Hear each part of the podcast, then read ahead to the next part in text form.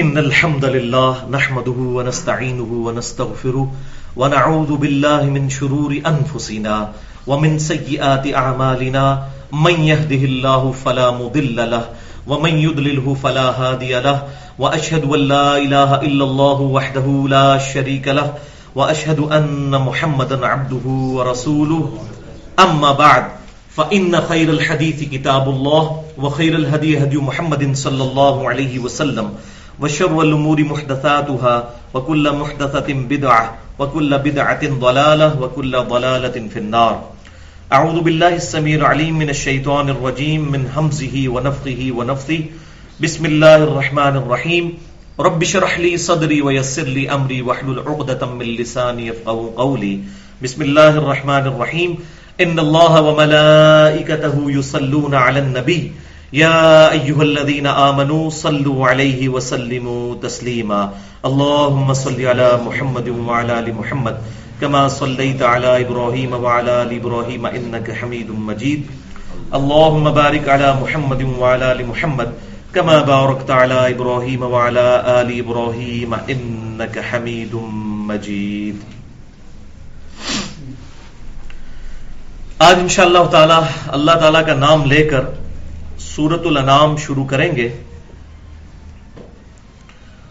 اور الانعام کا لفظ عربی زبان کے اندر چوپائے کے لیے بولا جاتا ہے۔ یہ تقریباً اس سورت کے اینڈ پر اللہ تبارک و تعالی کچھ چوپایوں کا ذکر فرمائے گا۔ توحید کے کانٹیکسٹ میں وہ انشاءاللہ جب بات آئے گی تو عرض کر دی جائے گی۔ یہاں سے اب مکی صورتوں کا آغاز ہوتا ہے اور دو کنزیکٹو مکی صورتیں ہیں۔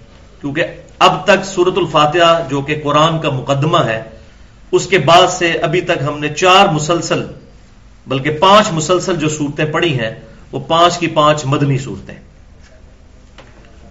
اور اب یہ مکی صورت پہلی آ رہی ہے۔ یعنی اب ہم مدنی جنت سے مکی جنت میں داخل ہو رہے ہیں۔ تو سورت الانام جو ہے اور سورت العراف، یہ دونوں جوڑے کی شکل میں نازل ہوئی ہیں۔ اور ان کا جو نزول کا وقت ہے، وہ نبی اکرم صلی اللہ علیہ وآلہ وسلم کا مکی دور کا آخری حصہ جو ہے، اس میں یہ دو صورتیں نازل ہوئی اور یہاں پر میں کچھ امپورٹنٹ گفتگو قرآن پاک کی تفسیر کے حوالے سے کر دوں، جو ابھی تک میں نے موضوع نہیں بنایا تھا۔ گیارہویں صدی ہجری کے اندر ایک بہت بڑے محدث گزرے ہیں، بلکہ بارہویں صدی میں۔ شاہ ولی اللہ محدث دہلوی رحمت اللہ علیہ المتوفا گیارہ سو چھہتر ہجری۔ انہوں نے ایک کتاب لکھی ہے، الفوز الکبیر، جس کا موضوع ہے، قرآن پاک کی تفسیر کرنے کے رولز کیا ہیں۔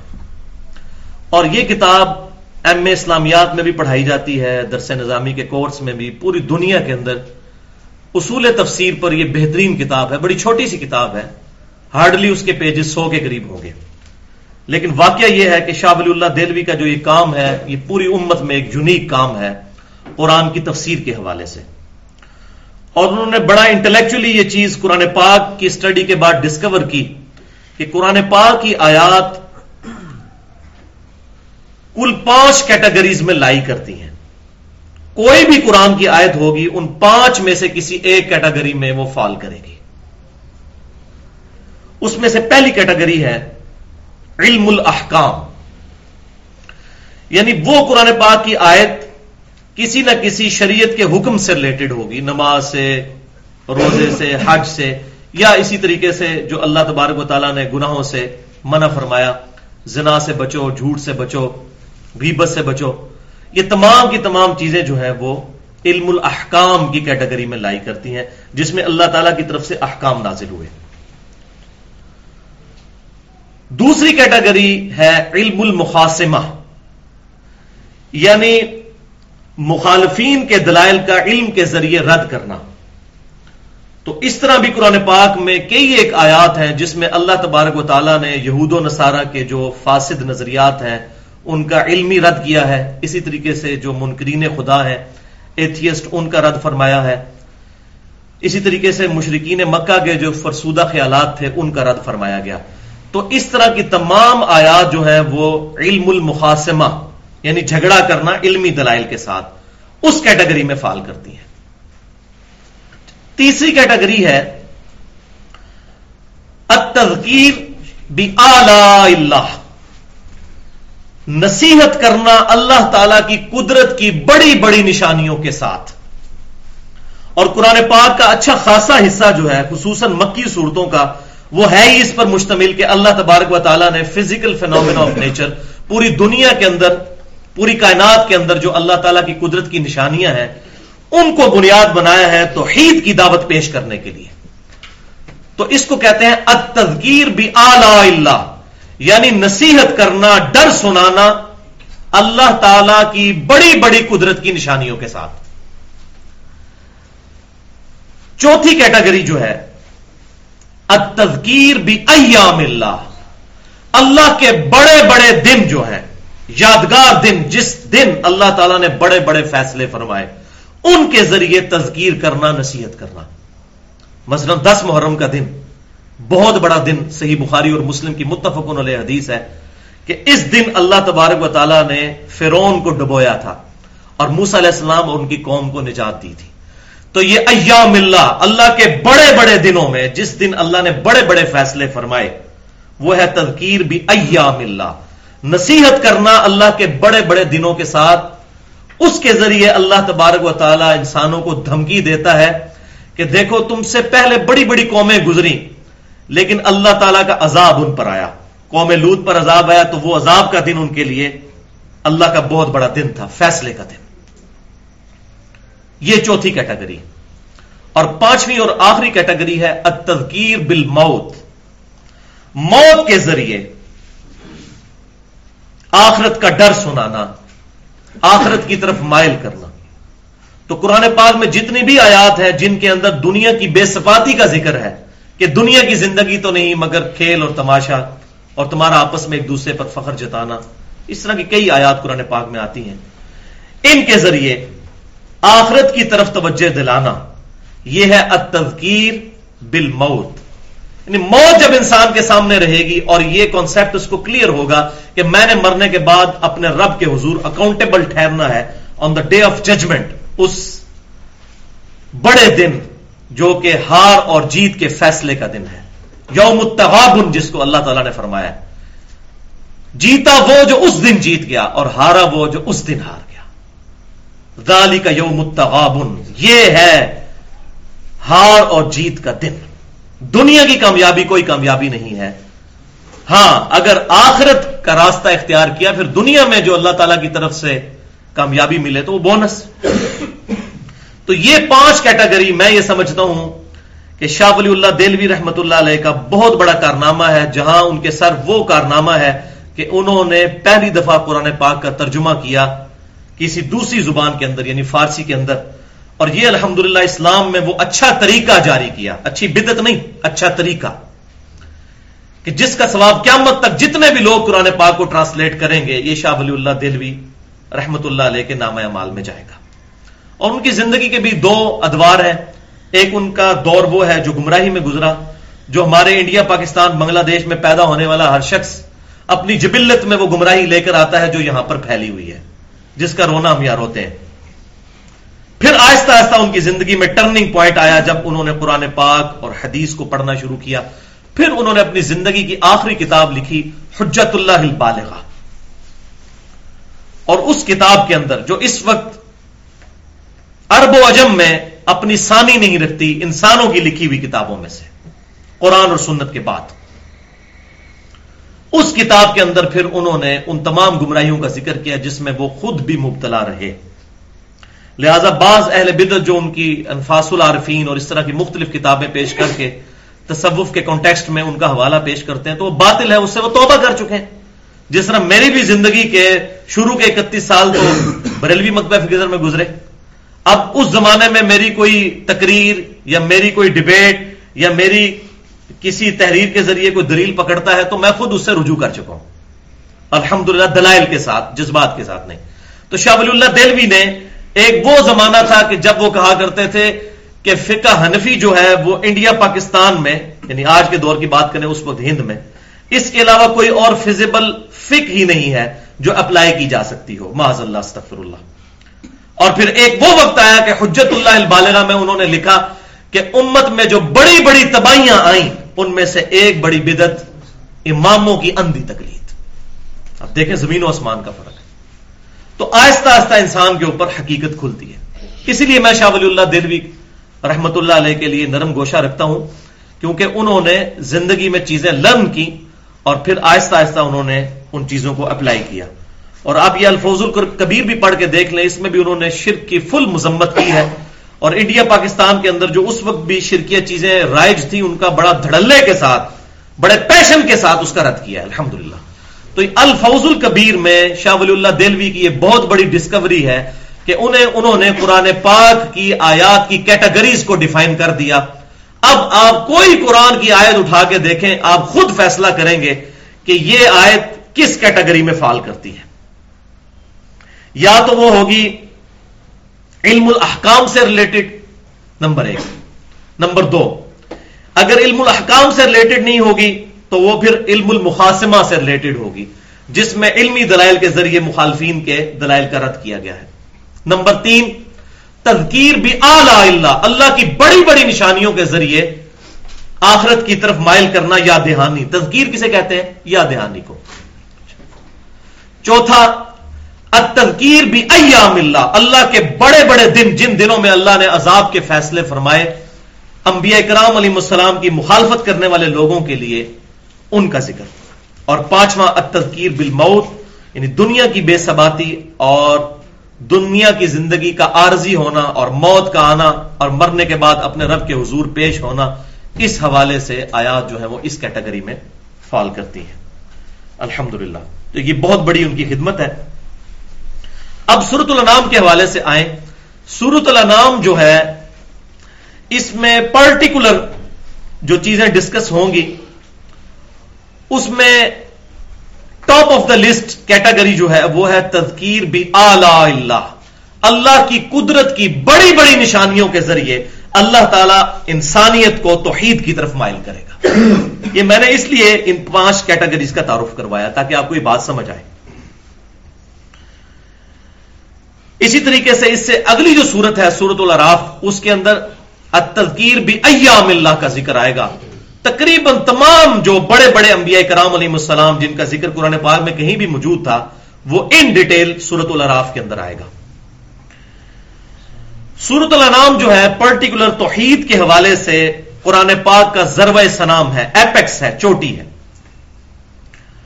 اور اللہ تبارک و تعالی نے اس صورت میں نبی صلی اللہ علیہ وسلم کی وساطت سے، امت سے خطاب فرمایا ہے۔ کبھی مشرقین سے تو کبھی مومنین سے۔ لہذا یہ چونکہ مکی صورت ہے، مکی کسی صورت میں آپ کو یا یو الدینہ آمنو نہیں ملے گا۔ دو تہائی قرآن ٹو بائی تھرڈ قرآن مکی ہے، لیکن پورے مکی قرآن میں آپ کو یا یو الدینہ آمنو نہیں ملے گا۔ یا یو الناس ملے گا۔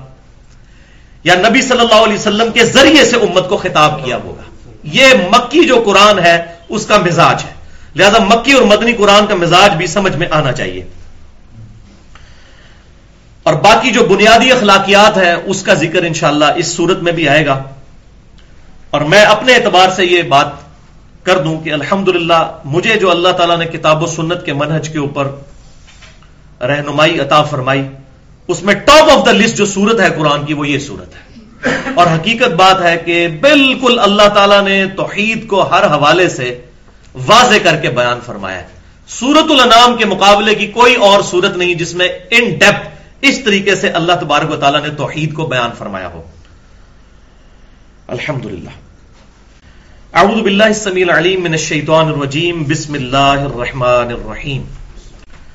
الحمد للہ الذي خلق السماوات والارض۔ تمام تعریفیں اس ذات کے لیے ہیں جس نے پیدا کیا ہے آسمانوں کو اور زمین کو۔ اچھا قرآن پاک میں اکثر آسمانوں کے ساتھ سنگولر کے سیگے میں زمین کا ذکر آتا ہے۔ کیونکہ یہ جو زمین ہے، یہ میریکل پلانٹ ہے ان دس یونیورس اللہ تعالی کے معجزات میں سے سب سے بڑا معجزہ جو ہے، وہ یہ زمین ہے۔ کیونکہ اس کے اوپر زندگی آباد ہے۔ دنیا کا کوئی کرا اس کا مقابلہ نہیں کرتا۔ اسی لیے پرٹیکولر آسمانوں کے ساتھ زمین کا ذکر آتا ہے۔ ورنہ ہمارے اس سولر سسٹم کے اندر زمین کے علاوہ بھی کئی ایک سیارے دریافت ہو چکے ہیں۔ لیکن پرٹیکولر زمین کا ذکر کیوں؟ اس میں زندگی ہے۔ اور انسان جو کہ اللہ تعالی کی کریشن کا کلائمیکس ہے، لقد خلق نل انسان افی احسن جو اللہ تبارک و تعالی نے جس کو اس کائنات کی پیدائش کا مقصد کے قرار دیا ہے۔ وہ انسان ہے۔ سورہ ہود کے اندر سورت القاف کے اندر ڈیٹیل کے ساتھ آئے گا۔ یہ زمین و آسمان جو کچھ اس کے اندر ہے، اللہ تعالیٰ نے انسان کے لیے پیدا فرمایا۔ اور انسان کو اپنے لیے۔ مما خلقت الجن والانس الا ليعبدون۔ اس لیے ہمیشہ زمین کا پرٹیکولر ذکر آئے گا۔ تمام تعریفیں اس ذات کے لیے ہیں جس نے پیدا کیا آسمانوں کو اور زمین کو۔ وجعل الظلمات والنور اور اسی نے پیدا کیا ہے اندھیرے کو بھی اور روشنی کو بھی۔ ثم الذين كفروا بربهم يعدلون۔ لیکن پھر بھی جو لوگ کفر کرنے پر اترے ہوئے ہیں، وہ اپنے رب کے ساتھ اور ہستیوں کو برابر ٹھہرا لیتے ہیں۔ باللہ تعالی بڑا باریک اشارہ ہے کہ زمین و آسمان کی پیدائش اور اندھیرے اور روشنی کا پیدا کرنا یہ اللہ تبارک و تعالیٰ کے علاوہ کسی اور کی کیپیسٹی میں نہیں ہے۔ یہ صرف اللہ کی کمپیٹنسی ہے۔ تو بڑی مختصر سی بات کر کے جو ایک انٹلیکچوئل کو بھی سمجھ آ جائے اور ایک ان پڑھ بندے کو بھی کہ زمین و آسمان کا پیدا کرنا اور اندھیرے اور روشنی کا پیدا کرنا، جس میں یہ تمام چیزیں آ جائیں گی جو اللہ تعالیٰ نے روشن فرما دی ہیں، سورج کی شکل میں یا سٹارز کی شکل میں۔ یہ تمام چیزیں کیا کوئی اور ہستی کر سکتی ہے؟ تو پھر کیوں تم اور ہستیوں کو اللہ کے برابر ٹھہراتے ہو؟ یہ تو ہے بالکل واضح جو بات سمجھ آتی ہے۔ ایک اس کی باریکی میں اگر غور کریں تو بڑی اہم بات سامنے آئے گی کہ اللہ تبارک و تعالیٰ نے جتنی چیزیں پیدا فرمائی ہیں وہ کریشن ایکس نہیلو ہے جس کو انگلش میں کہتے ہیں۔ عدم محض سے وجود بخشنا۔ کوئی چیز ایگزٹ نہیں کرتی تھی، اس کو پیدا کر دیا۔ ہم لکڑی کاٹتے ہیں، ہم بھی خالق ہیں۔ لکڑی کاٹی، اس میں سے میز اور کرسیاں بنا لی۔ لیکن لکڑی کیسے بنی؟ وہ ہے کریشن ایکس نہیں لو، عدم ماہ سے وجود میں۔ ایک بے قدر بیج تھا جو ہم نے زمین میں بویا اور اللہ تبارک و تعالیٰ نے سورج کی روشنی کے ذریعے اس کو چھ ارب گنا بڑا درخت بنا دیا۔ تو کریشن ایکس نہیں لو، عدم ماہ سے وجود بخشنا، یہ خالصتن اللہ کے ساتھ خاص ہے۔ باقی اللہ تعالیٰ کی جو بنائی ہوئی چیزیں ہیں، ان میں سے کوئی شخص کوئی چیز بناتا ہے، اللہ تعالیٰ نے لوہا اتارا سورت الحدید میں ذکر آئے گا، اس لوہے کے ذریعے کوئی اوزار بنا لے، لیکن لوہا کوئی نہیں بنا سکتا۔ اور لوہا اگر کوئی بنائے گا کسی کیمیکل ریئیکشن کے ذریعے، تو وہ کوئی مٹیریل اسی زمین سے استعمال کرے گا، وہ مٹیریل کس نے بنایا ہے؟ کریشن ایکس نہیں لو۔ عدم ماہ سے وجود بخشنا، یہ اللہ کے ساتھ خاص ہے۔ میرا خیال ہے یہ ایک آیت ہی اگر سائنٹیفک فیکٹس کی روشنی میں سمجھ لیا جائے، تو شرک کا تو سوال ہی نہیں پیدا ہوتا کہ انسان شرک کر جائے۔ خلقکم من طین، وہی ہے جس نے تمہیں پیدا کیا مٹی سے۔ ثم قضا اجلا، اور اس کے بعد ایک تمہارے لیے وقت مقرر کر دیا۔ ماں کے پیٹ کے اندر۔ مٹی سے پیدا کیا اور ماں کے پیٹ میں رکھ دیا، مراد کیا؟ اس کو اگر دقت نظر سے دیکھیں گے تو انسان کی تخلیق کا جو مادہ ہے، منی، جو مد کے ذریعے عورت میں ٹرانسفر ہوتی ہے، اس کا سورس یہی زمین ہے۔ اسی زمین کی خوراک سے وہ چیز الٹیمیٹلی بنتی ہے۔ تو انسان اس زمین سے، اس مٹی سے جو پیدا ہوا، وہ اس کے اندر امپلائڈ ہے کہ انسان کی کریشن جو ہے، اس کا جتنے سورسز ہیں دنیا کے اندر، چاہے وہ پانی ہو، چاہے منی ہو یا کوئی اور چیز ہو، وہ اس زمین سے آئے۔ اور اس کے بعد اس نے ایک وقت مقرر کر دیا۔ اور انسان کے لیے نو مہینے کا ہے۔ ہتھنی کے پیٹ میں ہتھنی کا بچہ جو ہے وہ بائیس مہینے تک رہتا ہے۔ خرگوش جو ہے، ایک مہینے کے بعد ڈلیوری ہو جاتی ہے، بچے دے دیتی ہے، خرگوش نہیں۔ اور کچھ جانور ایسے ہیں جو مائکرو سیکنڈز کے اندر ڈویژن جن کی ہوتی ہے، بیکٹیریاز۔ تو اللہ تبارک و تعالیٰ نے یہ مختلف چیزیں رکھی ہوئی ہیں۔ کچھ فروٹ ایسے ہیں جن کے درخت ہر سال میں دو دفعہ پھل دیتے ہیں، اور کچھ درخت ایسے ہیں کہ جن کو آٹھ سال لگتے ہیں۔ آم کا درخت پہلا پھل آٹھ سال کے بعد دیتا ہے۔ اللہ تعالیٰ چاہے تو امر کن کے ذریعے فوراً بھی یہ معاملہ کر سکتا ہے، لیکن اس کی حکمت کا تقاضا ہے کہ اس نے اپنے تخلیق کے جو مراحل ہیں، اس کے لیے ٹائم فریم مقرر کر دیا ہے۔ یہ تمام چیزیں اس کی حکمت کی وجہ سے ادروائز اللہ تبارک و تعالیٰ کو کوئی ٹائم ریکوائر نہیں کسی چیز کو پیدا کرنے کے لیے۔ وہ اجل مسمہ اور ایک اور بھی وقت مقرر ہے تمہارے لیے۔ اس کے پاس۔ ثم انتم تمترون۔ پھر بھی تم شک کرتے ہو۔ اس کے پاس کون سا وقت مقرر ہے؟ کہ انسان کو موت کا بانی ہے۔ یہ اللہ تبارک و تعالیٰ نے اپنے ساتھ خاص کر لیا ہے معاملہ۔ جس طرح دنیا کے اندر انسان جب آتا ہے، ماں کے پیٹ میں نو مہینے گزارتا ہے، تو ایک ٹائم پیریڈ وہ ہے انسان کا۔ وہ نو مہینے کے بعد ختم۔ پھر اس دنیا میں کچھ وقت گزارنا ہے۔ پھر یہ بھی ختم ہو جائے گا اور پھر آخرت کی زندگی شروع ہو جائے گی۔ پھر بھی تم شک کر رہے ہو اس معاملے میں۔ اللہ تبار تعالیٰ فرما رہا ہے کہ دنیا میں کئی چیزیں ایسی ہیں جو تمہارے سامنے ہیں۔ ایک ٹائم کا پیریڈ تمہارے سامنے ہے، تم نے ایک فیز ماں کے پیٹ میں گزاری اور اس سے بھی پہلے تم اللہ تبارک و تعالیٰ کے علم میں، روح کی شکل میں موجود تھے۔ اللہ کی ڈیوائن سٹوریج کے اندر۔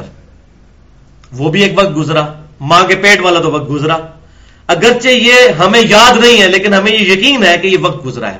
بالکل اس طریقے سے یہ بھی یقین کر لو کہ یہ دنیا کی زندگی بھی ختم ہونے والی ہے اور ایک اور بڑی آخرت کی زندگی آنے والی ہے۔ وہ اللہ فل سماوات و فل ارد وہی اللہ ہے آسمانوں میں بھی اور زمین میں بھی۔ یعنی اللہ ایک ہی ہے۔ چاہے آسمانوں میں عبادت ہو رہی ہو یا زمین میں ہو رہی ہو، چاہے آسمانوں کا کریٹر ہو، چاہے زمین کا، اللہ ایک ہی ہے۔ اب یہاں پر کچھ کڑوی باتیں بھی۔ اب اگر اس کا لفظی ترجمہ کیا جائے تو وحدت الوجود کا جو عقیدہ ہے، اس کو تقویت ملتی ہے۔ وہی اللہ ہے آسمانوں میں بھی اور زمین میں بھی۔ اور یہی عقیدہ ہے وحدت الوجود والوں کا کہ اللہ از اومنی پریزنٹ اللہ تعالی کائنات کے ذرے ذرے میں موجود ہے۔ یہاں پر ہمیں تعویل کرنی پڑتی ہے۔ کیوں؟ کہ اگر یہ آیت ہے قرآن پاک کی تو وہ آیات بھی قرآن پاک میں کم از کم چھ دفعہ آئی ہیں۔ فم مستوا الرش فم مستوا الرش فم مستوا الرش اللہ تعالی عرش پر مستوی ہوا. الرحمن الرش استوا تو ان آیات کے درمیان آپٹیمل سولوشن یہ ہے کہ ہم وہ عقیدہ اس کے بارے میں رکھیں گے جو بیک وقت تمام چیزوں کو سیٹسفائی کرتا ہو اور وہ ہمارے سلف سے صحابہ، تابعین اور تبا تابعین سے ثابت ہو. اور وہ عقیدہ یہ ہے کہ اللہ تبارک و تعالیٰ اپنے عرش پر مستوی ہے لیکن ساتھ ہی ساتھ اللہ تبارک و تعالیٰ اپنی شان کے لائق اپنے علم و قدرت سما اور بسارت کے اعتبار سے ہماری رگ جاں سے بھی زیادہ قریب ہے۔ نحن اقرب الیہ من حبل الورید۔ اور سورت المجادلہ میں آتا ہے، تم تین نہیں ہوتے کہ چوتھا تمہارا رب تمہارے ساتھ ہوتا ہے۔ تم پانچ نہیں ہوتے کہ چھٹا تمہارا رب تمہارے ساتھ ہوتا ہے۔ نہ اس سے کم نہ اس سے زیادہ تم جہاں کہیں بھی ہو وہ ہوا ماں کم ائی نہ ماں تم وہ تمہارے ساتھ ہوتا ہے، تم جہاں کہیں بھی ہو۔ تو اللہ تبارک و تعالیٰ ہمارے ساتھ ہے لیکن یہ جو عقیدہ ہے کہ اللہ تبارک و تعالیٰ نے ہی اس کائنات کا روپ دھار لیا ہے، یہ عقیدہ کفری عقیدہ ہے، پینتھیزم کا عقیدہ ہے، اور اس کو اہل تصوف میں سے اکثریت خود کفریہ کہتی ہے۔ خود علی بن عثمان حجویری صاحب نے کشف المحجوب میں تصوف کے جو بارہ فرقے گنوائے، ان میں ایک فرقہ گنوایا اور کہا کہ یہ گمراہ ترین فرقہ ہے، اس کو کہا حلولیہ کا فرقہ۔ کہ یہ عقیدہ رکھتے ہیں کہ اللہ تعالیٰ بندے میں حلول کر جاتا ہے۔ تو تصوف میں بھی محی الدین ابن عربی یا دو چار لوگوں کے علاوہ اکثریت اس عقیدے کو بالکل فاسد سمجھتی ہے۔ اچھا یہ تو ایک ایکسٹریم ہو گئی۔ دوسری ایکسٹریم ہے ان لوگوں کی جو جہمیاں ہیں جو ان تمام آیات کی تعویل کرتے چلے جاتے ہیں۔ اور کہتے ہیں اللہ تعالیٰ عرش پہ نہیں ہے، بلکہ عرش سے مراد غلبہ ہے، یا اس کا تخت حکومت ہے۔ اس طرح کی تعویلات کرتے ہیں، جو کہ ہمارے سلف سے ثابت نہیں۔ اس پہ میں نے پوری ڈیٹیل کے ساتھ ایکسکلوسو گفتگو کی ہے، جو اپنی نوعیت کی منفرد ترین گفتگو ہے۔ چالیس منٹ میں، مسئلہ نمبر فورٹی ون کے نام سے، وحدت الوجود نور من نور اللہ اور علم الکلام۔ تو اس میں میں نے جہمیہ کا بھی رد کیا ہے اور جوہلا کا بھی رد کیا ہے۔ جہمیہ وہ ہے جو اللہ تعالی کی ذات و صفات کی تعویل کرتے ہیں۔ اور جوہلا وہ ہے جو ہر جگہ یہ کہتے ہیں تعویل نہیں کرنی۔ بالکل جیسے ہے ویسے ہی ماننا ہے۔ تو یہاں پر وہ مار کھا جاتے ہیں۔ جس میں سے کچھ لوگ جو ہیں، ہمارے خصوصاً اہل حدیث، مکبہ فکر کے لوگ ہیں، ان میں موجود ہیں جو کہتے ہیں تعویل بالکل نہیں کرنی۔ تو یہ بالکل بات غلط ہے۔ بعض جگہ تعویل کرنی پڑتی ہے اور سلف نے کی۔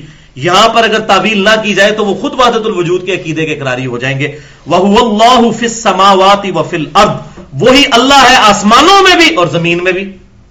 تو وحدت الوجود ثابت ہو گیا۔ تو یہاں پر وہ کہیں گے، نہیں نہیں، اس سے مراد یہ ہے کہ وہ اللہ جس کی آسمان و زمین میں پرستش کی جاتی ہے، وہ ایک ہی ہے۔ اللہ کے علاوہ کوئی اور نہیں۔ تو اتنی بڑی تعویل تعویل کرنی پڑتی ہے۔ تو تعویل متلقن کرنا بھی منع نہیں ہے اور ہر جگہ تعویل کرنا یہ جامعہ کا طریقہ ہے۔ یا لم سر رقم و جہ رقم وہ جانتا ہے جو کہ چھپی ہوئی باتیں ہیں اور جو کہ ظاہر کردہ باتیں ہیں تمہاری۔ وہ یا ما تقسیبون اور وہ ان تمام کاموں کو جانتا ہے جو تم کر رہے ہو، جو تمہارے کرتوت ہیں۔ اپروپریٹ ٹرانسلیشن ہوگی کسب کی کرتوت، کیونکہ کسب جو ہے عموماً قرآن پاک میں برے امال کے لیے بولا جاتا ہے۔ تو تمہارے جتنے برے امال ہیں پرٹیکولر، وہ یہ نہ سمجھنا کہ اللہ تبارک و تعالیٰ کے علم سے باہر ہے اللہ تعالیٰ ان تمام چیزوں کو جانتا ہے۔ وہ مات من آیتم من آیات ربیم اور نہیں آتی ان کے پاس ان کے رب کی طرف سے کوئی بھی نشانی مگر یہ کہ اللہ کانو انہا معرضین وہ اس سے منہ پھیرنے والے ہی ہو جاتے ہیں۔ یہ پوری انسانیت کا ایک بہت بڑا المیہ رہا ہے۔ جب بھی اللہ تعالیٰ نے اپنے پیغمبروں کو واضح اور روشن نشانیوں کے ساتھ دنیا میں مبوس فرمایا انسانیت کی ہدایت کے لیے، تو ان کے واضح معجزات دیکھنے کے بعد بھی انہوں نے انبیاء کرام علیہ السلام کا انکار کیا۔ فقط دبو بالحق لما جا اور بے شک انہوں نے حق کو جھٹلا دیا جبکہ وہ ان کے پاس آ گیا۔ اور اب پرٹیکولر کفار مکہ سے خطاب ہے کہ تمہارے پاس اللہ تعالی کی طرف سے حق آیا یعنی یہ کتاب۔ وہ بالحق کی انزل نہ ہوا بالحق کی نظر جو سورہ بنی اسرائیل میں آتا ہے۔ اس کو ہم نے حق کے ساتھ نازل فرمایا اور یہ حق کے ساتھ نازل ہوئی۔ حق کی اپروپریٹ ٹرانسلیشن بنتی ہے عربی میں پرپز فل با مقصد۔ یہ با مقصد چیز جب ان کے پاس آئی تو کفار مکہ نے کوئی نیا کام نہیں کیا۔ ان سے پہلے بھی انسانیت کی یہی روش رہی کہ انہوں نے اپنے انبیاء کرام علیہ السلام کا اور ان کی کتاب اور معجزات کا انکار کیا اور اب یہ حق آیا قرآن اور خود امام کائنات سید الاولین والآخرین شفیع المذنبین رحمت للعالمین سیدنا و مولانا امام اعظم محمد رسول اللہ صلی اللہ علیہ وسلم کی مبارک ذات جو خود بہت بڑا حق ہے، اس کا انہوں نے انکار کر دیا۔ فسوف يأتيهم انباء ما كانوا به يستهزئون تو اب آیا چاہتی ہے ان کے پاس وہ خبریں کہ جن کا وہ مذاق اڑایا کرتے تھے۔ مذاق کس کا اڑاتے تھے؟ وہ آگے ذکر آئے گا۔ لے عذاب ہم پر کوئی، اگر تم سچے ہو۔ بار بار حضور صلی اللہ علیہ وسلم کو یہ تھریٹ کرتے تھے کہ آپ ہمیں کہتے ہیں کہ عذاب آ جائے گا، لاؤ عذاب کدھر ہے۔ تو اللہ تعالیٰ نے اس میں بیسیکلی بشارت فرما دی کہ جو تم نے ہمارے پیغمبر صلی اللہ علیہ وسلم کا تیرہ سال تک مذاق اڑایا ہے کہ لاؤ عذاب کہاں ہے، تو اب عذاب آیا چاہتا ہے۔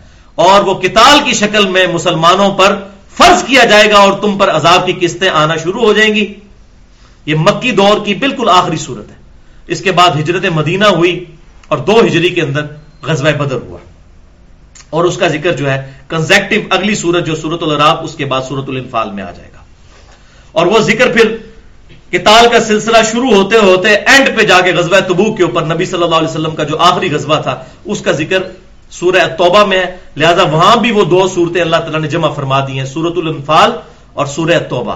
یعنی آپ وسلم کی کتال کی پہلی جو جنگ تھی، جو پہلا جو جہاد اللہ تعالیٰ کی رام میں فزیکل فارم میں کتال کی شکل میں، وہ سورت الانفال کے اندر اور آخری غزوہ تبوک جو ہے سورہ توبہ کے اندر۔ تو یہ بڑا ربط ہے ان صورتوں کا۔ پہلے یہ جوڑ آئے گا سورت الانام سورت العراف اور اس کے بعد پھر سورہ انفال اور سورہ التوبہ۔ تو یہاں پر مسلمانوں کو یہ بتا دیا گیا کہ اب کافروں پر عذاب کی قسط آیا چاہتی ہے۔ تو یہ بات بھی سمجھ لیں کہ اگلے جو انبیاء کرام علیہ السلام تھے، وہ جب اپنی امتوں کو دعوت دیتے تھے اور ان کی امتیں انکار کر دیتی تھی، تو اللہ تعالی کی طرف سے انکار کرنے والوں پر عذاب آتا تھا اور اہل ایمان کو بچا لیا جاتا تھا۔ نو علیہ السلام کے ساتھ تقریباً اٹھہتر کے قریب لوگ کشتی میں سوار ہوئے، بچ کے باقی سب لوگ ہلاک کیے گئے۔ لوت علیہ السلام کی دو بیٹیاں صرف ایمان لے کر آئیں، باقی سب ان کی اپنی بیوی بھی ہلاک کر دی گئی، ان کا بیٹا بھی۔ اسی طریقے سے موسا علیہ السلام کے ساتھ بھی اللہ تعالیٰ نے اہل ایمان کو بچا لیا اور کفار کے لشکر کو ڈبو دیا۔ لیکن نبی صلی اللہ علیہ وسلم کے معاملے میں معاملہ بالکل مختلف ہوا۔ دو چیزیں ایسی ہیں جو نبی صلی اللہ علیہ وسلم کے کیس میں بالکل مختلف ہوئی ہیں، جو کسی نبی کے لیے نہیں ہوئی۔ ایک تو یہ کہ نبی صلی اللہ علیہ وسلم کا جو موجزہ ہے، وہ ٹینجیبل فارم میں فزیکل فینومینا آف نیچر کو توڑنے سے نہیں ہوا کہ آپ نے کوئی مردہ زندہ کر دیا ہو، ایسا کوئی موجزہ آپ سے ثابت نہیں ہے۔ آپ صلی اللہ علیہ وسلم کا واحد موجزہ جس کی بنیاد پر دعوے نبوت ہے، وہ یہ کتاب ہے۔ اور یہ اس سورت کا پرٹیکولر ٹاپک ہے۔ یہ بار بار ذکر آئے گا، اس نبی کو کوئی معجزہ کیوں نہیں دیا گیا؟ اس نبی کو کوئی معجزہ کیوں نہیں دیا گیا؟ جب بھی قرآن کا کوئی طالب علم اس سورت کو پڑھتا ہے، وہ پریشان ہو جاتا ہے کہ حضور صلی اللہ علیہ وسلم کے تو ہزاروں معجزات تھے۔ یہ کافر کیوں بار بار کہتے تھے، اس نبی کو معجزہ کیوں نہیں دیا گیا؟ نبی صلی اللہ علیہ وسلم کے الحمدللہ ہزاروں معجزات تھے، لیکن ان معجزات کی بنیاد پر آپ کا دعوی نبوت نہیں تھا۔ دعوی نبوت جس معجزے کی بنیاد پہ تھا، وہ یہ کتاب۔ وہ اس میں ذکر بھی آ جائے گا۔ جیسا کہ موسا علیہ السلام کو اللہ تعالیٰ نے مرزاد تو کئی دیے تھے، لیکن دو مرزے تھے جو دعوے نبوت کے تھے۔ ایک آسا کا اشدہا بن جانا اور دوسرا ید بیزا کا اپنی بغل میں سے وہ ہاتھ نکالتے تھے تو سورج کی طرح روشن ہو جاتا تھا۔ اسی طریقے سے عیسیٰ علیہ السلام کو اللہ تعالیٰ نے فزیکل مرزاد دیے، مردوں کو زندہ کرنا، مادر ذات کوڑی کو اللہ کے اذن سے شفا دینا، مٹی کی مورت بنانا اور اس میں پھونک مارنا، اللہ کے اذن سے اس کا پرندہ بن جانا، اتنے بڑے بڑے مرزاد اللہ تعالیٰ نے دیے۔ فزیکل فارم کے اندر فزیکل فینومینا آف نیچر کو توڑنے والے. لیکن نبی صلی اللہ علیہ وسلم کو اس طرح کے معجزات آپ سے واقعہ ضرور ہوئے. بخاری اور مسلم میں درجنوں حدیثیں ہیں. آپ صلی اللہ علیہ وسلم کی مبارک انگلیوں سے پانی کے چشمے جاری ہوئے. آپ صلی اللہ علیہ وسلم کے پسینے مبارک سے خوشبو آتی تھی. یہ بھی بخاری اور مسلم میں ہے. بخاری اور مسلم میں یہاں تک ہے کہ آپ صلی اللہ علیہ وسلم اپنی پیٹھ کے پیچھے بھی دیکھ لیتے تھے. آپ صلی اللہ علیہ وسلم کی یہاں پر آنکھ نہیں تھی لیکن آپ کو 360 ڈگری کا ویژن نظر آتا تھا. ان دو آنکھوں آنکھوں سے آپ پیچھے بھی دیکھتے تھے. اسی لیے بخاری اور مسلم کی حدیث ہے، نماز میں خوش و خزو سے نماز پڑھا کرو، یہ بار بار جو کچھ بات لوگ یوں کرتے تھے۔ تو آپ صلی اللہ علیہ وسلم میں تمہیں اپنی پیٹ کے پیچھے دیکھ رہا ہوتا ہوں جب یہ تم کر رہے ہوتے ہو۔ تو آپ صلی اللہ علیہ وسلم کو اللہ تعالیٰ نے کئی معجزات عطا فرمائے، لیکن دعوی نبوت اس کتاب پر۔ وہ آ جائے گا انشاءاللہ یہاں پر۔ تو یہ ایک یونیک چیز ہمارے پروفٹ کے ساتھ ہوئی صلی اللہ علیہ وسلم، اور دوسری یونیک چیز یہ ہوئی کہ اگلے جو انبیاء کرام گزر چکے ان کے جب نافرمان لوگ سامنے آتے تھے تو اللہ تعالیٰ ان کو عذاب کے ذریعے ہلاک فرمایا کرتا تھا۔ لیکن نبی صلی اللہ علیہ وسلم کے کیس میں اللہ تعالیٰ نے یہ بھی سنت بدل دی۔ بجائے خود ڈائریکٹ عذاب دینے کے مسلمانوں کے ہاتھوں سے کتاب کے ذریعے ان کو عذاب دلوایا۔ جس کی پہلی قسط جو ہے وہ غزب بدر کی شکل میں آئی اور یہ اس کا ذکر سورت الانفال میں آئے گا کہ عذاب مانگتے تھے، لوگ پہلی قسط آ گئی ہے عذاب کی۔ تو یہ اللہ تبارک و تعالیٰ نے بہت ڈفرنٹ معاملہ ہمارے پروفٹ صلی اللہ علیہ وسلم کے ساتھ کیا کہ کتال کی شکل میں جو کہ اسلام کا سمم بونم ہے ہائیسٹ گڈ آف اسلام اسلام کی چوٹی، وہ ہے کتال اللہ کی راہ میں، اپنی جان پیش کرنے کے لیے میدان جنگ میں اتر آنا۔ اس پہ میری پوری گفتگو ہے مسئلہ نمبر پچیس کے نام سے، تقریباً پینتیس منٹ کی۔ کتال کی اہمیت اور کلمہ گو مسلمانوں کی تکفیر کی مذمت، کیونکہ بعض لوگ پھر کتال کی آیات کا سہارا لے کر اہل قبلہ اور اہل کلمہ پر کفر اور منافقت کے فتوے لگاتے ہیں کہ جو کتال کے لیے نہیں نکلتے اور ان آیات کو ان کے اوپر چشمہ کرنے کی کوشش کرتے ہیں، تو اس میں میں نے اپروپریٹ سولوشن دیا ہے۔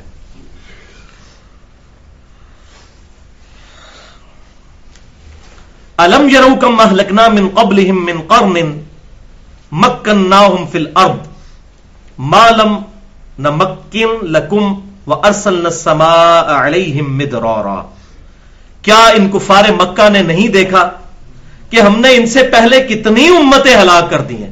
کیونکہ یہ جب تجارت کے سفر پر جایا کرتے تھے، تو ان ہلاک شدہ بستیوں کے کھنڈرات سے گزرا کرتے تھے۔ یہ انہوں نے فزیکلی دیکھی ہوئی تھی چیزیں۔ ہم نے ان کو زمین میں ایسی حکومت دی تھی، ایسا ان کو بسایا تھا کہ ان سا ہم نے تمہیں بھی نہیں بسایا۔ یعنی اتنی بڑی بڑی قومیں تھی قوم آد اور قوم سمود۔ جو پہاڑ تراش کے اس کے اندر مکان بنایا کرتے تھے، آج بھی سعودی عرب کے اندر موجود ہے وہ کھنڈرات۔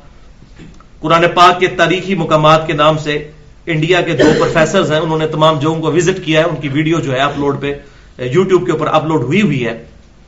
وہ دیکھی جا سکتی ہے، اس میں تمام مقامات جو قرآن کے تاریخی مقامات ہیں، وہ دکھائے گئے ہیں۔ تو اللہ تعالیٰ فرماتا ہے کہ تم سے بڑی بڑی قومیں تھیں، ان کو ہم نے ہلاک کر دیا، انبیاء کرام علیہ السلام کی نافرمانی کے سبب۔ اور ان کی حالت کیا تھی؟ وہ ارسل ارسل مدرورا ان پر تو ہم نے موسلا دار بارش بھی نازل فرمائی تھی۔ اتنی ان کو اللہ تبارک و تعالیٰ نے اریگیشن کے لیے پانی بھی دیا ہوا تھا زراعت کے لیے۔ انہار تجریم ان تحت اور ان کے نیچے نہریں بہتی تھیں۔ اہلکناہم بذنوبہم لیکن ان کو بھی اللہ تعالیٰ نے ہلاک کر دیا ان کے گناہوں کی پاداش میں۔ وَأَنشَأْنَا مِن بَعْدِهِمْ قَرْنًا آخَرِينَ۔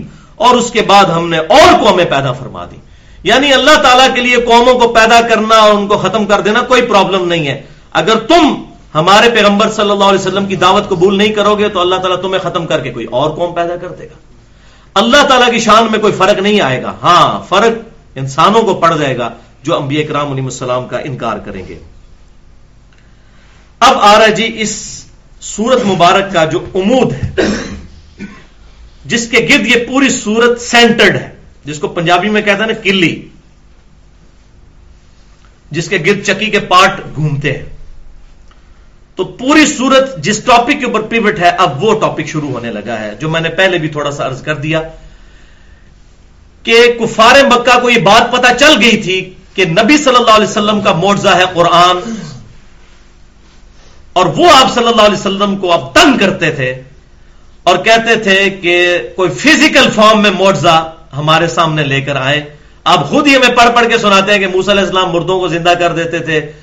عیسیٰ علیہ السلام اور موسا علیہ السلام کی جو لاٹھی ہے وہ آسا بن جایا کرتی تھی اور اس طرح کے کئی معجزات، اس طرح کا کوئی معجزہ ہمیں دکھائے۔ لیکن اللہ تعالیٰ کی طرف سے واضح حکم آ گیا اس نبی کا معجزہ جس کی بنیاد پر یہ نبی دعوی نبوت کریں گے وہ ہے قرآن۔ یہ آگے چل کے ٹاپک آ بھی آ بھی جائے گا۔ سورت النام کی آیت نمبر انیس کے اندر۔ قرآن بلغ۔ اے محبوب صلی اللہ علیہ وسلم فرما دیجیے کہ یہ کتاب اللہ نے مجھے اس لیے عطا فرمائی کہ اس کتاب کے ذریعے میں تمہیں بھی ڈر سنا دوں اور جس تک یہ کتاب پہنچ جائے وہ اسی کتاب کے ذریعے ڈر سنائے۔ اور صحیح بخاری اور صحیح مسلم کی متفق علیہ حدیث ہے، اللہ تعالیٰ نے ہر نبی کو کوئی نہ کوئی معجزہ دیا تھا۔ اور اس نبی پر ایمان لانے والے لوگوں کی تعداد ڈپینڈ کرتی تھی اس نبی کو دیے گئے معجزے پر۔ اور مجھے اللہ تعالیٰ نے سب سے بڑا معجزہ دیا وہی کا معجزہ۔ میں اللہ سے امید کرتا ہوں کہ قیامت والے دن سب سے زیادہ امتی جنت میں جانے والے میری امت سے ہوں گے۔ کیوں؟ کہ آپ کا معجزہ سب سے بڑا تھا۔ تو یہ ہے وہی کا معجزہ۔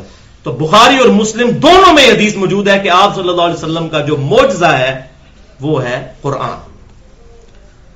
تو اب وہ ٹاپک شروع ہو رہا ہے۔ اب یہاں پر نبی صلی اللہ علیہ وسلم پر بہت بڑی آزمائش تھی کہ آپ صلی اللہ علیہ وسلم کو معجزہ دیا گیا قرآن آیات کی شکل میں۔ اب کافر کہتے تھے کہ کوئی فزیکل فینومینا آف نیچر کو توڑ کے آپ کوئی فزیکل ٹینجیبل فارم میں معجزہ دکھائیں۔ ہم آپ پر ایمان لے آئیں تو نبی صلی اللہ علیہ وسلم ان کو آگے سے آیات سناتے تھے۔ اب یہ کام کرتے کرتے تیرہ سال گزر چکے ہیں تقریباً۔ تو نبی صلی اللہ علیہ وسلم کے بھی دل میں یہ بات آتی تھی کہ اللہ تبارک و تعالیٰ مورزا ان کو دکھائی دے۔ شاید ایمان لے ہی ہے تو اس پر اللہ تبارک و تعالیٰ نے نبی صلی اللہ علیہ وسلم کو کلیئر کٹ فرمایا کہ یہ لوگ ایمان لانے والے نہیں ہیں۔ یہ وہ ہیں جن کو پنجابی میں کہتے ہیں دل بےمان تے اچتا ٹیر انہوں کا کہاں ہے چٹا؟ ان کا کوا سفید ہے اور ان کا دل بےمانی پر اترا ہوا ہے۔ یہ آپ سے بہت حجت بازی کریں گے، ان کا مقصد کوئی مورزہ دیکھنا نہیں ہے، انہوں نے ایمان نہیں لے کر آنا۔ نبی صلی اللہ علیہ وسلم پہ یہ بہت بڑا امتحان تھا۔ اب ان کو بھی پتا چل گیا تھا کہ نبی صلی اللہ علیہ وسلم کو کوئی اس طرح کا فزیکل مورزہ نہیں دیا جائے گا۔ تو اس صورت میں بار بار یہ آیت آئے گی، وہ کہتے ہیں کہ اس نبی کو مورزہ کیوں نہیں دیا گیا؟ جیسے کہتے ہیں مرغے کی ٹانگ پکڑ لینا۔ تو انہوں نے یہ ایک ایشو پکڑ لیا ہوا تھا، یہ ٹانگ پکڑ لی ہوئی تھی کہ مورزا مورزا مورزا نبی صلی اللہ علیہ وسلم پر یہ بہت بڑی آزمائش تھی۔ تو اب اس کا ذکر آ رہا ہے، ولو نزلنا علیہ کا کتابن فی قرطاس۔ اے محبوب صلی اللہ علیہ وسلم، اگر ہم آپ پر کوئی کتاب اتارتے کاغذ میں لکھی ہوئی فزیکل فارم میں کتاب، ابھی تو آپ کے سینے پر نازل ہو رہی ہے، یہ کہتے ہیں پتہ نہیں کون آتا ہے، پڑھا کے چلا جاتا ہے۔ موسا علیہ السلام کو تختیاں دی گئی تھی بالفرض اگر ہم آپ کو ریٹن فارم میں بھی کوئی کتاب دے دیتے فلمسو بھی اور یہ کافر جو ہے اس کو ہاتھ سے چھو بھی لیتے۔ فزیکل فارم میں کہ اللہ کی طرف سے نازل ہوئی ہے۔ لقول اللہ کفرو ان ہاضا اللہ سحر مبین تو پھر بھی کافروں نے یہی کہنا تھا، یہ تو نہیں ہے، مگر کھلا جادو۔ کیونکہ انہوں نے ماننا تو ہے نہیں ہے۔ وہ زد پر اڑے ہوئے ہیں۔ ان کا مسئلہ یہ نہیں ہے۔ اب دیکھیں اسی معاشرے کے اندر سیدنا ابو بکر صدیق رضی اللہ تعالیٰ بھی موجود تھے۔ اتنے انٹلیکچوئل انسان، قتل کے مقدموں کا فیصلہ آپ رضی اللہ تعالیٰ کیا کرتے تھے۔ اسلام قبول کرنے سے پہلے۔ اتنی بڑی معاشرے میں ان کو عزت حاصل تھی، اتنا بڑا سٹیٹس حاصل تھا۔ ان کا چینج ہو جانا کوئی چھوٹی بات تھی۔ سیدنا عثمان غنی رضی اللہ تعالیٰ عنہ کا چینج ہو جانا کوئی چھوٹی بات ہے۔ چلے سیدنا علی کے بارے میں تو کہہ سکتے ہیں وہ حضور کے بچوں کی طرح تھے۔ آپ نے خود پالا تھا۔ اسی طریقے سے چھ سال کے بعد ہی صحیح، لیکن سیدنا عمر فاروق رضی اللہ تعالیٰ عنہ کا چینج ہو جانا ان کے لیے بہت بڑی الارمنگ سچویشن تھی کہ اس معاشرے کے پڑھے لکھے لوگ بھی، سمجھدار لوگ بھی جن پر لوگ اعتماد کرتے تھے، وہ بھی اسلام کی طرف جا رہے تھے۔ اور سب سے بڑھ کر خود ہمارے پروفٹ کی ذات۔ صلی اللہ علیہ وسلم۔ جس کا ڈیٹیل کے ساتھ ذکر سورہ یونس میں آئے گا کہ اللہ تبارک و تعالیٰ نے فرمایا، نبی صلی اللہ علیہ وسلم، ان سے فرماؤ کہ میں اتنا عرصہ تم میں رہا ہوں۔ تم نے آج تک میری زبان سے کوئی ایسی بات سنی تھی؟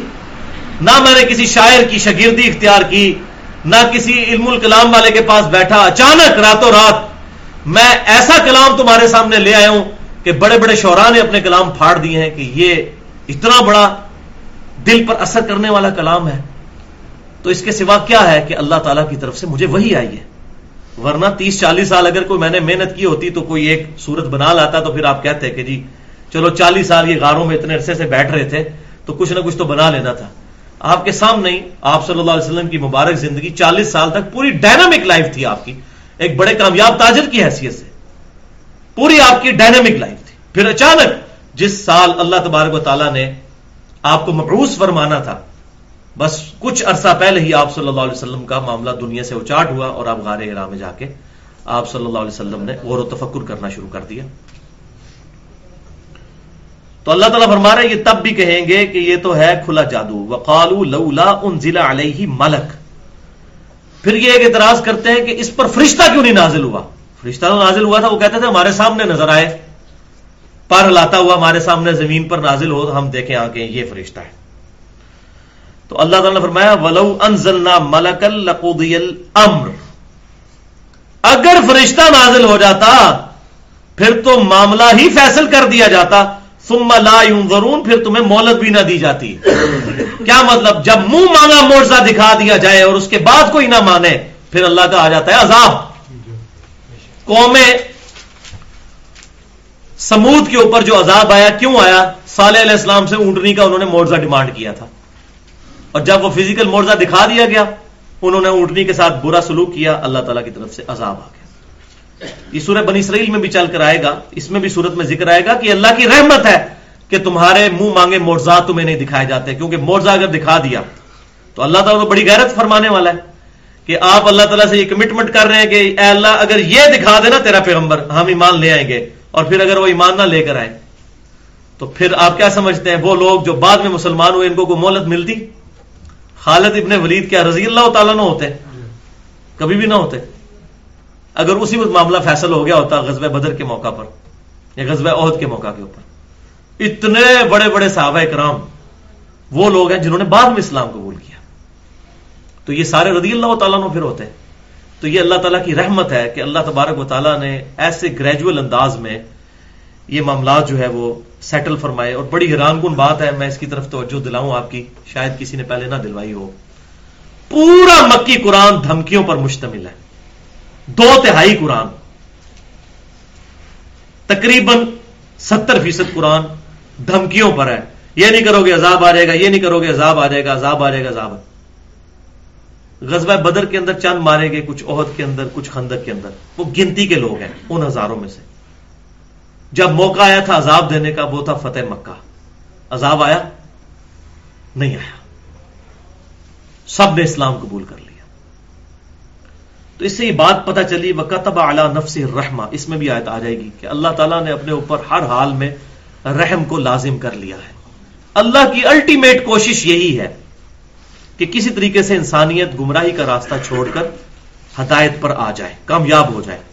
ورنہ میں حیران ہوتا ہوں کہ دو تہائی قرآن پڑھے تو اندازہ ہوتا ہے کہ مشرقین مکہ کا تو کچھ عمر نکل گیا ہوگا۔ لیکن سارے رضی اللہ تعالیٰ نے ہو گئے، ابو سفیان بھی رضی اللہ تعالیٰ نے ہو ازم معاویہ بھی رضی اللہ تعالیٰ نے ہو، باقی صحابہ بھی رضی اللہ تعالیٰ نے ہو گئے۔ کیوں؟ اللہ تعالیٰ کی رحمت غالب ہوئی اور ان کو فتح مکہ کے موقع پر معافیاں مل گئی ہیں اللہ تعالیٰ نے ان کے لیے معاملہ سیدھا فرما دیا، پھر اس کے ذریعے اللہ تعالیٰ نے انہی لوگوں کے ذریعے پھر اسلام کی خدمت کروائی۔ یہ اللہ تبارک و تعالیٰ کی حکمتیں ہیں۔ وہ چاہے تو ایک ایسا شخص جو زبان میں لکنت رکھنے والا ہو، اس کے ذریعے تین سو سال کی فرون کی حکومت کو گرا دے۔ موسا علیہ السلام۔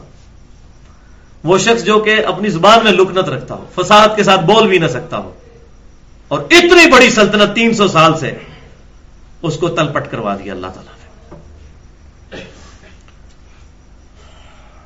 تو اللہ تعالیٰ فرماتا ہے، اگر فرشتے نازل ہو جاتے تو تمہارا معاملہ ہی فیصل ہو جاتا، تمہیں مولت بھی نہ ملتی، یہ اللہ کی رحمت سمجھو۔ ولو جاننا ہو ملک اللہ رجولا۔ اور اگر ہم بناتے نبی کسی فرشتے کو، تو اس فرشتے کو بھی انسانی شکل میں ہی بھیجتے۔ تبھی تو کمیونیکیشن گیپ ختم ہوتا۔ یہ نہیں ہو سکتا تھا کہ وہ انسانی شکل میں نہ آتا اور ہمیں سکھا لیتا۔ جس طریقے سے بخاری اور مسلم کی حدیث ہے، صحیح مسلم کی پہلی حدیث ہی ہے مقدمے کے بعد کہ سیدنا جبرائیل علیہ السلام بھی انسانی شکل میں آئے۔ صحابہ کرام علیہ مردوان کو دین سکھانے کے لیے نبی صلی اللہ علیہ وسلم سے انہوں نے کوشچننگ کی۔ تو اللہ تعالیٰ فرماتا ہے، اگر فرشتوں کی ڈیمانڈ ان کی اس حوالے سے ہے کہ فرشتہ نبی بن کے آئے، تو اگر فرشتہ بھی نبی بن کر آتا، تو انسانی شکل میں آتا۔ سورہ بنی اسرائیل میں آتا کہ اللہ تعالیٰ فرماتا ہے کہ اگر زمین پر فرشتے آباد ہوتے تو پھر ہم فرشتوں میں سے پیغمبر کو بھیجتے، چونکہ انسان آباد ہے، انسانوں کے لیے آئیڈیل انسان ہی ہو سکتا ہے۔ تو اس میں آیا کہ اگر فرشتہ بھی ہم بھیجتے، وہ بھی انسانی شکل میں بھیجتے، پھر کیا ہوتا؟ بس نہ تو پھر ضرور ہم ان کو مبتلا کر دیتے اسی شبے میں جس شبے میں یہ پڑ چکے ہیں۔ اب لفظی ترجمہ تو یہی بنتا ہے کہ اللہ تعالیٰ ان کو معذ اللہ، استغفر اللہ، اس شعبے میں اس شبے کے اندر ڈال کے دوزخ کا ایندھن بنا دیتا، یہ مراد نہیں ہے اسے۔ مراد یہ ہے کہ اللہ تبارک و تعالیٰ کی طرف سے وہ بھی ان کے لیے آزمائش ہی ثابت ہوتی۔ ازمائش میں وہی بندہ نکلتا ہے جو حدل المتقین ہے، جو میں نے شروع میں بتایا۔ متقین سے مراد داڑھی، پگڑی اور شلوار ٹکنے سے اوپر کرنا نہیں، جو آخرت کا ڈر رکھتا ہو۔ وقا سے نکلا ہے تقوا جس کو واقعی ڈر ہو جائے کہ یہ زمین و آسمان جو کچھ جس کے اندر پیدا ہوا ہے، کسی مقصد کے تحت پیدا ہوا ہے، اور میں بھی کسی مقصد کے تحت پیدا کیا گیا ہوں، اگر میں نے وہ مقصد پورا نہ کیا، تو میرا بیڑا غرق ہو جانا ہے۔ تو انسان جب سوچتا ہے تو ڈر جاتا ہے۔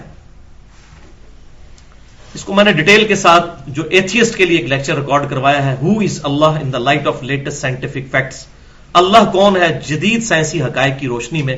تقریباً ستر منٹ کی گفتگو ہے ہماری ویب سائٹ ایل سنت پاک ڈاٹ کام پر۔ مسئلہ نمبر ساٹھ کے نام سے۔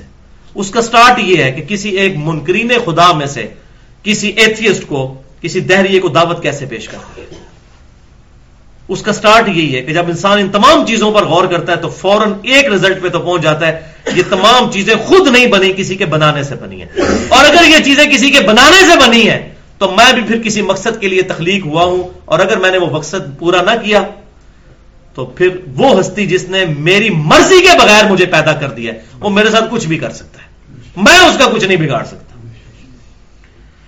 تو اللہ تعالیٰ فرماتا ہے، پھر یہ اس ازمائش کی وجہ سے پھر شبے میں پڑ جاتے، پھر کوئی اور بہانہ تلاش کر لیتے۔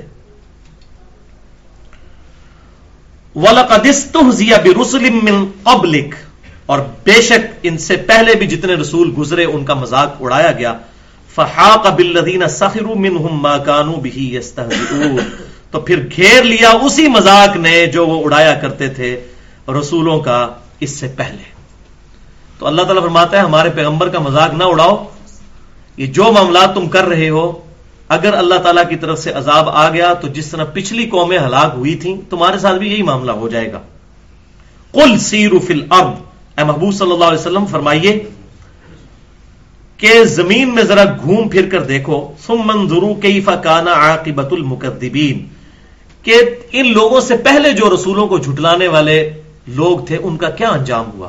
تو یہ جب شام تجارت کے لیے جاتے تھے تو ان کھنڈرات سے گزر کے جایا کرتے تھے، جہاں پر قوم آد اور قوم سمود ہلاک کی گئی تھی۔ یہ تمام چیزیں کھنڈرات دیکھتے تھے۔ السماواتی والارض۔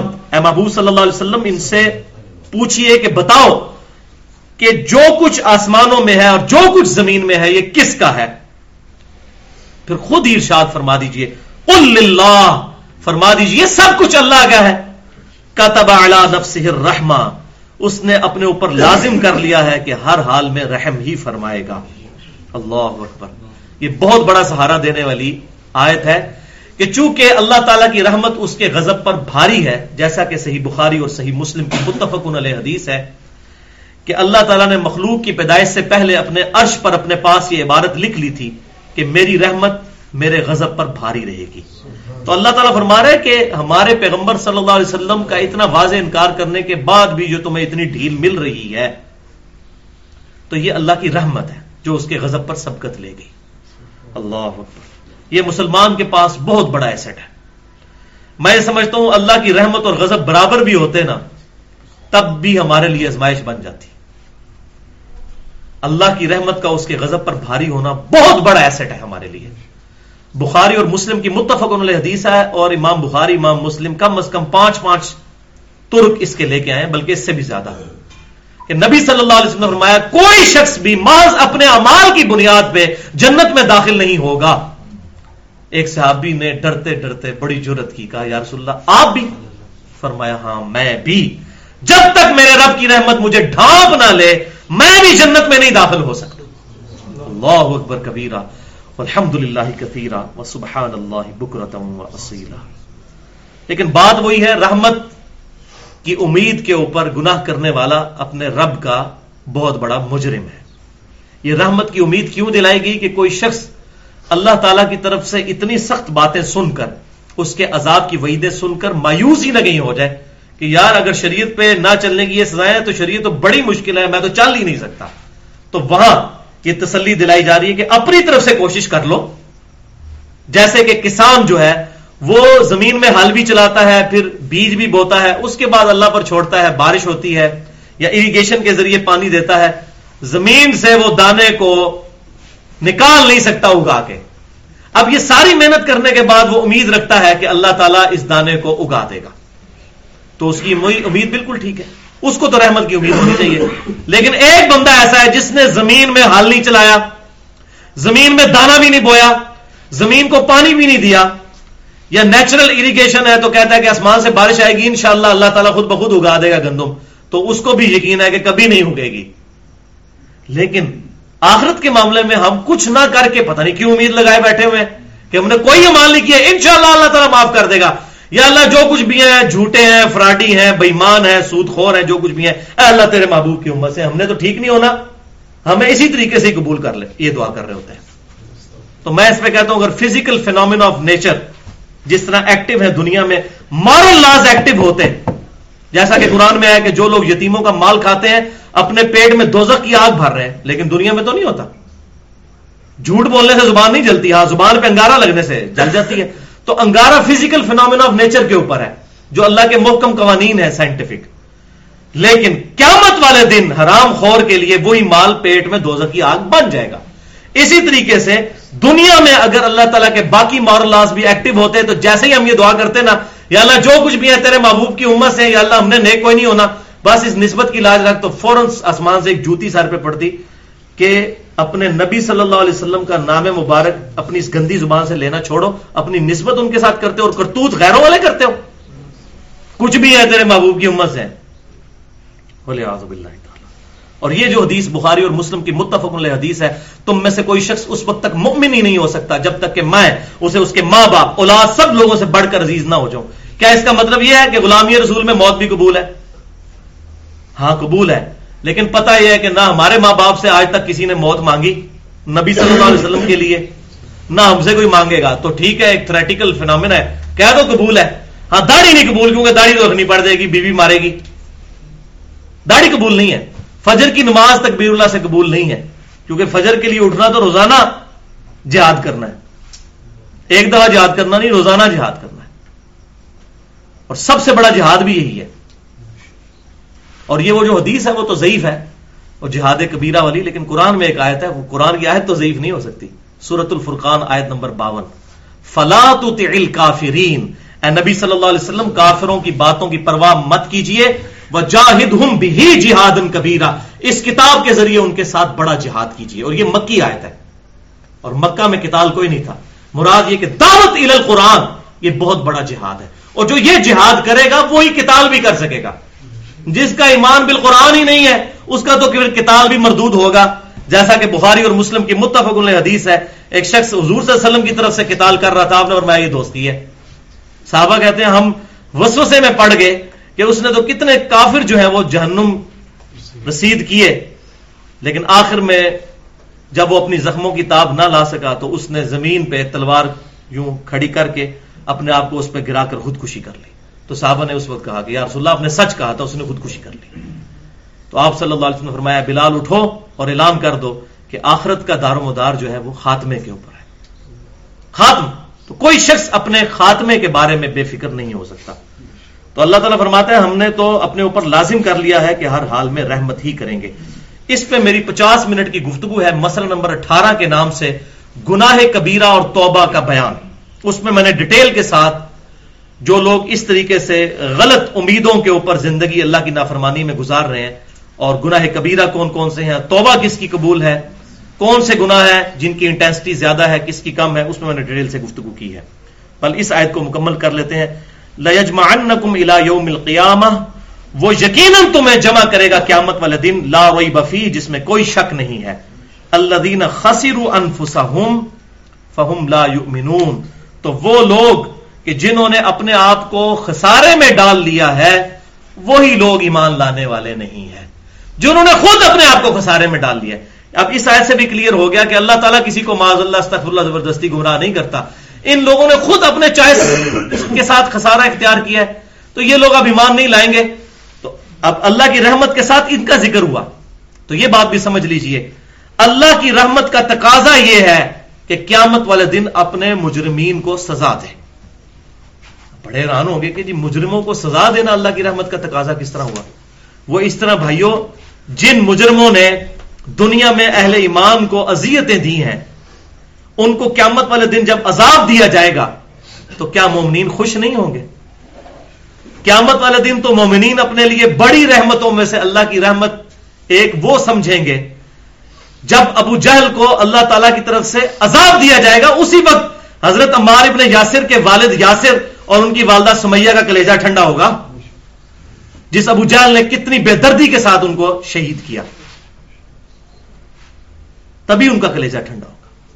تو قیامت والے دن مجرمین کو سزا دے کر مومنین کے کلیجے کو ٹھنڈا کرنا یہ بھی اللہ کی رحمت کا ایک مظہر ہے۔ اس کو سمجھ لیں۔ اس لیے اس آیت میں اللہ کی رحمت کے ساتھ اس کو جوڑا گیا۔ حالانکہ ذکر عذاب کا آیا کہ مومنین کے لیے یہ بہت بڑی رحمت میں سے ایک رحمت ہوگی کہ مومنین کے دشمنوں کو قیامت والے دن عذاب دیا جائے۔ پھر تیسرے پارے میں جا کر آئے گا کہ جس طرح دنیا میں یہ مذاق اڑایا کرتے تھے مومنین کا، پھر مومنین تکیوں پر بیٹھے ہوئے قیامت والے دن کافروں کا مذاق اڑا رہے ہوں گے۔ جس طرح آج کل دین پہ چلنے والے لوگوں کو کہتے ہیں، یہ تو فنیٹک ہو گیا، جوانی میں روگ لگا لیا اس نے۔ ابھی کو اس کی عمر ہے داڑھی رکھنے کی۔ جوانی میں روگ لگا لیا۔ ٹھیک ہے، بس نماز روزے تک رہو پورے پورے مسلمان رہو یہ کون سا اسلام ہے کہ آپ اتنی تو وہ اس طرح کی جب باتیں پروپیگیٹ معاشرے میں ہوتی ہیں، تو یہ قرآن کی دعوت ایسی ہے جو ان کا قبلہ صحیح کر سکتی ہے۔ اور ہمارا قبلہ بھی صحیح کر سکتی ہے۔ اللہ تعالیٰ سے دعا ہے، جو حق بات میں نے کہی، اللہ تعالیٰ ہمارے دلوں میں راسک فرمائے۔ اگر جذبات میں میرے منہ سے کوئی غلط بات نکل گئی، تو اللہ تعالیٰ ہمارے دلوں سے معاف کر دے۔ ہمیں کتاب و سنت کی دعوت پر عمل کر کے اجماع کو حجت مانتے ہوئے دوسرے بھائیوں تک پہنچانے کی توفیق عطا فرمائے۔ سبحانک اللہم و بحمدک۔ اشہد ان لا الہ الا انت، استغفرک و اتوب الیک۔ وما علینا الا البلاغ المبین۔